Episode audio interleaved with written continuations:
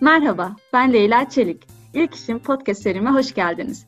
Bu bölüm konuğum Mediajo Satış Direktörü Serkan Solmazer. Serkan Bey hoş geldiniz. Merhaba Leyla'cığım. Serkan Bey, 22 yıllık kariyerine satış departmanından başlayarak pazarlama ve genel müdürlük gibi birçok farklı üst düzey rollerde görev aldı. Kariyerine kısa bir bakışta bile ne kadar çok yönlü olduğunu ve farklı sektörlerdeki başarılarını görebiliyoruz. Tabii tüm bunlardan önce hikayenin biraz daha gerisine giderek üniversite yıllarınızı sizden dinleyebilir miyiz? Tabii Leyla'cığım. Ee, önce şöyle başlayayım. Her Türk gencinin en büyük yol ayrımlarından bir tanesi. Hangi üniversiteye gireceğim, hangi bölümü seçeceğim? Benimki biraz böyle çetrefilli oldu. Ben çünkü işletme okumak istedim ama ailem benim mühendis olmamı istediler. Bayağı bir çekiştik kendileriyle. Yaklaşık 3 üç, buçuk ay e, lise sonundayken ben e, Türkçe matematik bölümünün derslerine gittim. Çünkü işletme okuyacağım diye tutturdum. Hayır dediler. Onlar da mühendis olacaksın dediler. Sonra üç buçuk ay sonra mühendislik bölümüne geçtim. Biraz böyle ailem için makine mühendisi oldum. Sonra gittim, inat ettim. Kendim için de Koç Üniversitesi'nde MBA işletme master yaptım. Böylece herkesi mutlu etmiş oldum. Dediğim gibi üniversitenin bölümünü seçmek de, üniversite seçmek de her Türk gencinin çok acayip derecede büyük bir zorluğu. E, onu ben de yaşadım açıkçası o dönemlerde. Peki sevmediğiniz bölümü okumak zorluk yaşatmadı mı size? Hem de nasıl? Hem de nasıl? Leyla şöyle söyleyeyim. Ben Yıldız Teknik Üniversitesi Makine Mühendisliğinden mezunum. İlk senemde aldığım 20 küsür dersin sadece iki tanesini verdim. Onlar da Atatürk ilkeleri ve inkılap tarihleriydi. Onları vermesen zaten ailem vururdu beni. Diğer derslerin hepsini alttan aldım ve ben 5 senede bitirdim üniversiteyi. Yani sevmediğim bölümde istemediğim bir okulda okumak hakikaten çok çok zor bir şey. Ama hiçbir şekilde vazgeçmemek lazım. Ee, onu da bitirip ondan sonra kendi hayalim içinde hani e, çok uğraştım. Çok çalıştım hakikaten şeyde Koç Üniversitesi'ndeyken. Ondan sonra işte hayat e, bir takım şeylerle gelişmeye devam etti. Siz üniversiteye başlamadan önce işletme okumayı düşünüyordunuz ama aileniz için tercihlerinizi farklı yönde yaptınız. Üniversite yıllarında neler yapıyor oldunuz? Ee, stajlar yaptınız mı ya da işi öğrenmek adına farklı yerlerde çalıştınız mı? Üniversitenin zorunlu olan stajları dışında hiçbir şey yapmadım. Ee, en büyük aslında hani geçmişe dönüp neyi değiştirirsin üniversite yıllarında diye sorarsan e, yazları çalışmak çok isterdim ama e, seveceğim bir işte çalışmak isterdim. Çünkü biz yazları hep staj yaptık. İşte cam sanayine gittik, kalıp atölyesinde çalıştık, yok gittik e, başka bir fabrikanın döküm atölyesinde çalıştık, freze tezgahlarında çalıştık falan. E, sevmedim. Sevmediğim için de e, onun ötesine geçmeyi aklıma getiremedim ve çalışmadığım için başka şeylerle zevk alacağım şeylerde çalışmadığım için de pişmanım. Evet yaptık stajlarımızı. Adam gibi defterlerimizi de doldurduk. Mesleki anlamda bir şeyler öğrendik ama hiçbir zaman da makine mühendisliği yapmadım bu arada. E, ben mezun olduktan sonra. Evet. Yüksek lisans yılları nasıl geçti? İki yıl boyunca o zaman siz devamlı e, okulda kalmaya devam ettiniz. O zaman da çalışmadınız. E, doğru. E, MBA tarafında zaten çalışma şansımız yoktu. E, çünkü bizimki normal regular MBA bölümüydü. Bir de executive MBA kısmı var. Yani hem çalışırken yapabildiğiniz ama onun için de 5 yıllık iş tecrübesi gerekiyordu.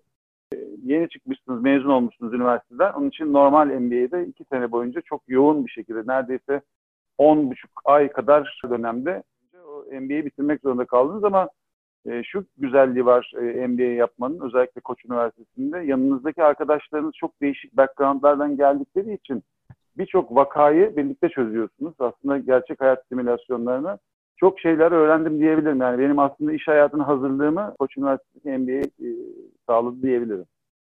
Peki MBA'den sonra iş arayışınız nasıl oldu? Artık tam istediğiniz sektöre doğru gitmeye başlarken nasıl başladı evet. o işler sizin için? O da çok komik Leyla. Çünkü şimdi ben mezun oldum. 98 senesinde Rusya krizi patladı. Ama dedim ki ben iki tane üniversite bitirdim. Araya dedim hiç kimseye koymayacağım. Hiçbir network koymayacağım. Ailemin büyüklerinin çok yakın tanıdıkları var. Büyük büyük şirketlerde falan. Yok dedim ben dedim inat edeceğim. Kendim iş arayacağım. İyi, iyi ki inat etmişim yani. 8 e, ay evde oturdum. Hiç iş bulamadım. Düşünebiliyor musun? Yani askere gittim geldim. Dedim ki ben iki üniversite mezunum. Beni kapacaklar havada zaten çok iyi derecede İngilizce de biliyorum. Ne bileyim presentable'ız o zamanlar hani genciz, e, hızlıyız bilmem neyiz.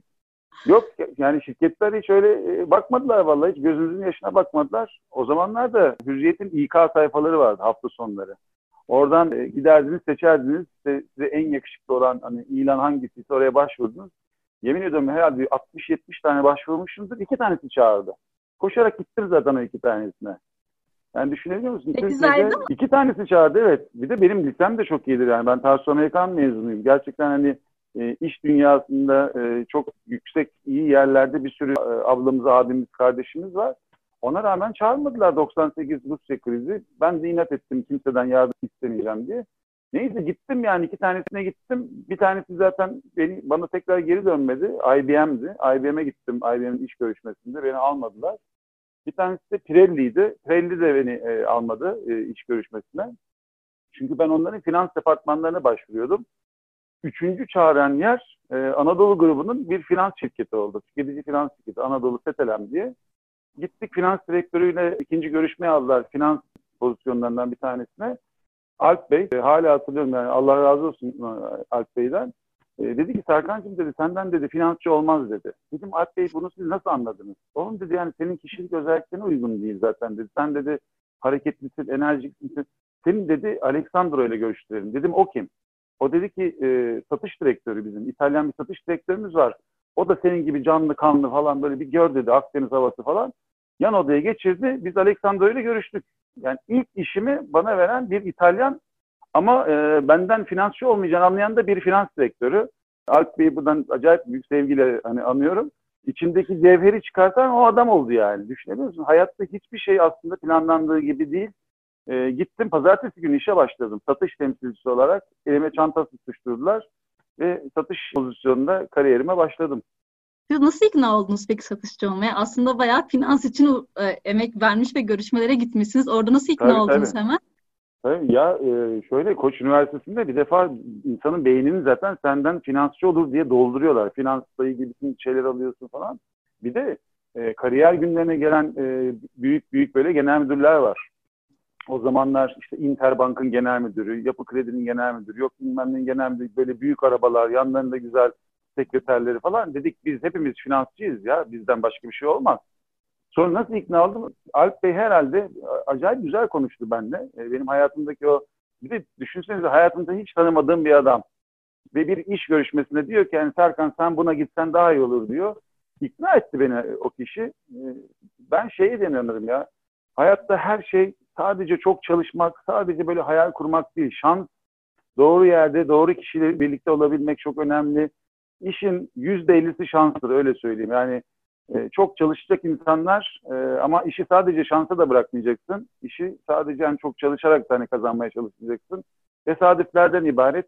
Şimdi hani benim en çok çocuklarıma da verdiğim e, nasihatlerden bir tanesi network'ünüzü çok geliştirin. Çok insan tanıyın. İyisini de tanıyın, kötüsünü de tanıyın. Eğlencelisini de tanıyın, sıkıcılarını da tanıyın ama mutlaka network'ünüz çok geniş olsun. E, bu denize atılan taş gibidir. Yani dalga dalga böyle halkaların çok büyük, küçük mutlaka bir şekilde bir şeyi olması lazım insanın hayatında, yeri olması lazım. Özellikle satışın herhalde buna dair inanılmaz bir şeyi var, imkanı var. Her zaman karşınıza bin bir türlü insan, farklı karakterler çıkabiliyor. Peki sizin ilk iş deneyiminiz nasıl oldu? Çantayı alıp çıktınız diye başladınız zaten. Oradan devam edelim. Evet. Ee, şey çok heyecanlı. Şimdi satıştaysanız bir defa satışta araba veriyorlar. Yani ilk üç günü gittim dediler işte arabam burada. Düşünsenize üniversiteden çıkmışsınız arabanız yok hiç hayatınızda olmamış falan. Aa, bembeyaz bir tane Renault Fairway verdiler. Plakası 34 ZD 0609 unutmuyorum yani araba bana verdikleri ilk arabanın plakasını hatırlıyorum. Hatta aldım işten e, eve dönerken Boğaz Köprüsü'nden geçiyordum. Ee, dedim ki İstanbul bak seni dedim başladım yenmeye gördün mü? Şimdi de arabam var. Çünkü üniversiteye hep böyle otobüsle gitmişsin, ne bileyim yürüyerek gitmişsin falan böyle. Çok değişik. E, ilk iş günü de e, bir sürü insanla tanışıyorsun. Kimsenin adını bilmiyorsun. E, hatırlamıyorsun da sonra. İşte kahve makine, makinesinin yerini bile e, sana birileri gösteriyor. E, çok heyecanlı, çok keyifliydi. İlk aldığım maaşı bile hatırlıyorum yani. O kadar e, önemli bir yeri var. Bir de düşünsenize üniversiteden çıkmışsınız, sizi kabul eden ilk yer çok kıymetli yani. E, gerçi çok kalmadım orada. Peki e, aslında ilk maaş deyince böyle çok da şeydir yani ilk maaş insanların hayatında önemlidir. Sizin ilk maaşla ilgili bir anınız var mıdır böyle? ben ilk aldığım maaşı anneme götürüp verdim tamamını. Çünkü bütün kahrımı çeken oydu. Ben çok küçük yaşlarda kaybettim babamı. Onun için hani her türlü şeyimizde annem ilgilenmişti bizim. Onun için gittim hemen önüne koydum. O da çok sevindi, çok mutlu oldu. Helal olsun dedi. keyifliydi yani. İlk işinize başladığınız zamanlar başınıza gelen aslında böyle şaşkınlıktan böyle ya da bilmediğinizden gelen komik hikayeler oldu mu hiç?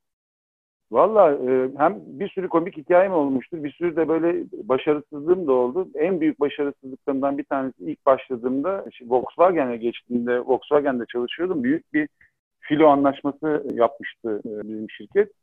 Yani şöyle söyleyeyim başarısızlığın veya hatanın büyüklüğünü şöyle anlayın. E, yaklaşık 60-70 tane arabanın ihalesinin faiz oranını yanlış yazdım. Yani gidip 0.70 yazacağım ama gittim 0.40 yazdım. Bu da yaklaşık birkaç milyon dolar falan fark ediyordu günün sonunda. Gittim böyle imzaları da aldım falan. Ondan sonra getirdim şirkete dedim hani hayırlı olsun hani kutlayalım mutlayalım. Ne kutlaması yani sen çıkışını al istersen falan dediler. Çünkü e, yaptığın sözleşme yanlış. Ya git dediler değiştir e, ya da dediler istifa et. İmza atan kişiler diyor ki bulmuşuz şahane e, anlaşmayı. Bir daha niye tekrar şey yapalım? Biz 1-2 milyon dolar tasarruf ettik sayende Serkan'cığım git yolunun açık olsun diye. Neyse orada network ne kadar önemli onu tekrar anladık tabii. E, o imzayı atan şirketin sahibinin patronu e, benim aile büyüklerimden bir tanesinin çok eski dostu çıktı. Sırf soyadından beni tanıdı. E, soyadından tanıdığı için getirin dediler Serkan ne istedi bizim için 1 milyon dolardan da önemlidir diye. Aldı, imzayı da değiştirdi. Ben de sözleşmeyi kolumu aldım. Bir havayla gittim şirkete. Alın dedim. Hatayı yapan da düzelten de benim dedim. O da benim için önemli bir yanıydı. İşte diyorum ya her zaman ama şans yüzünüze gülmez. Dikkatli olmak lazım. Ee, ama var böyle yani fail'lar, komik şeyler çok var tabii de ben zıpır zıpır bir adamımdır. Yani hani hiç durmam. Sahaya çok çıkmayı çok seven bir adamım. O zaman da çok seviyordum sahada olmayı. Şimdi de çok seviyorum. Her şeyin başı bence gerçekten ne iş yapıyorsanız çok böyle hakkını vererek yapmaktır. Şöyle söyleyeyim, e, ilk işime girdim. E, o şirkette bana yaklaşık bir ay boyunca e, fotokopi çektirdiler sürekli. Stajyer gibi. Düşünebiliyor musun Leyla? Ben iki tane üniversiteden mezunum da böyle havalara giriyorum. İşte yüksek mühendisim bilmem neyim. E, fakat o fotokopileri, e, sözleşmeleri foto çoğaltıyordum ben de. O kadar güzel çekiyordum ki yani e, hem çekiyordum hem de pul yapıştırıyordum. E, o yapıştırdığım pulları da o kadar güzel yapıştırdım. Dedim ki benden daha güzel kimse pul yapıştıramaz herhalde bir sözleşmenin üzerine. Fakat böyle 3 bin, 5 bin, 10 bin tane fotokopi çekince o sözleşmeyi okumaktan gına geldi. Hata buldum bir sürü sözleşmede. Yani 20 küsür maddenin 3 tanesinde hata buldum şirketin aleyhine. Gittim hukuk departmanı dedim ki yani yapıştıra yapıştıra ezberledim. Hiçbiriniz okumuyorsunuz herhalde sözleşmeyi. Bu üç tanesi bizim şirketimiz için iyi değil dedim. Ve baktılar hakikaten değiştirdiler o sözleşmenin üç maddesini. Onun için yani çöp toplasan en güzel çöpü sen toplayacaksın. Bir e, fotokopi çekiyorsan en iyi fotokopi sen çekeceksin kardeşim. Yani işini layıkıyla yapacaksın. E, hayat felsefesi bu olması lazım bence bütün çalışanların. Kesinlikle öyle. Fotokopi herkesin hayatından geçen bir şey ama sizin de böyle fark yarattığınız bir yeri olmuş. Bu da gerçekten evet, evet. bir karakter yani. Hepimiz fotokopi çektik ama çok kişinin başına bu gelmemiştir. Evet. Peki Erkan Bey böyle geçmişe baktığınızda hayal ettiğiniz her şeyi gerçekleştirdiğinizi düşünüyor musunuz bugünden geçmişe bakarken? Valla e, bence hiçbir hayal gerçekleşemez. O zaman hayal olmaz zaten adı. E, hayal etmeye devam etmek lazım. Sonsuz derecede yani ben bir tek şeye çok e, acayip dua ederim içime doğru. Sevdiklerime ve kendime ve ülkeme hep böyle güzellikler olmasını dilerim. Hep içimden bunu dilerim. Başka hiçbir şey dilemem. E, sağlıklı olsun isterim sevdiklerim, yakındakilerim, e, etki alanındaki insanlar. E, bir de mutlu olmalarını dilerim. Yani hayalden kastınız böyle büyük evler, büyük arabalar, yazlıklar bilmem neyse e, onları hayal etmedim ya. Ben e, hep mutlu olmayı hayal ettim. E, onun peşinde koşuyorum. E, fena da gitmiyor öyle söyleyeyim. Çünkü benim şöyle bir felsefem de var. Para her zaman kazanılır ama sağlık ve mutluluğu kazanmanın bedeli çok yüksek. Onun için kaybetmemek lazım. Kendime e, şu anlamda çok güveniyorum. Ben babalar günde sigarayı bıraktım yine. Bu üçüncü defa bırakışım. Umarım bundan sonra bir daha hiç elime bile sürmeyeceğim. Sağlığın kıymetini kaybetmeden bilmek lazım. Ee, onun için hani hakikaten kendi sağlığınıza, e, sevdiklerinizin sağlığına önem vermek e, ve mutlu olmanın peşinde koşmak en büyük hayal olması lazım insanların diyorum. Peki işinizin mutluluğunuzdaki yeri nasıl? Nasıl görüyorsunuz işinizi? Burada katkısı ne oluyor size? E, o, o, bu da çok güzel bir soru. E, şöyle söyleyeyim ben Volkswagen'den ayrıldıktan sonra Danone'da çalıştım e, 13,5 sene e, ve bebeklerin e, beslenmesi için uğraştım. Her sabah birisine, birilerine bir şeye faydalı olabilmek için e, kalkıp işe gitmek inanılmaz büyük bir keyif. Bu ne alacağınız primle ne alacağınız maaşla hani yerine konabilecek bir şey.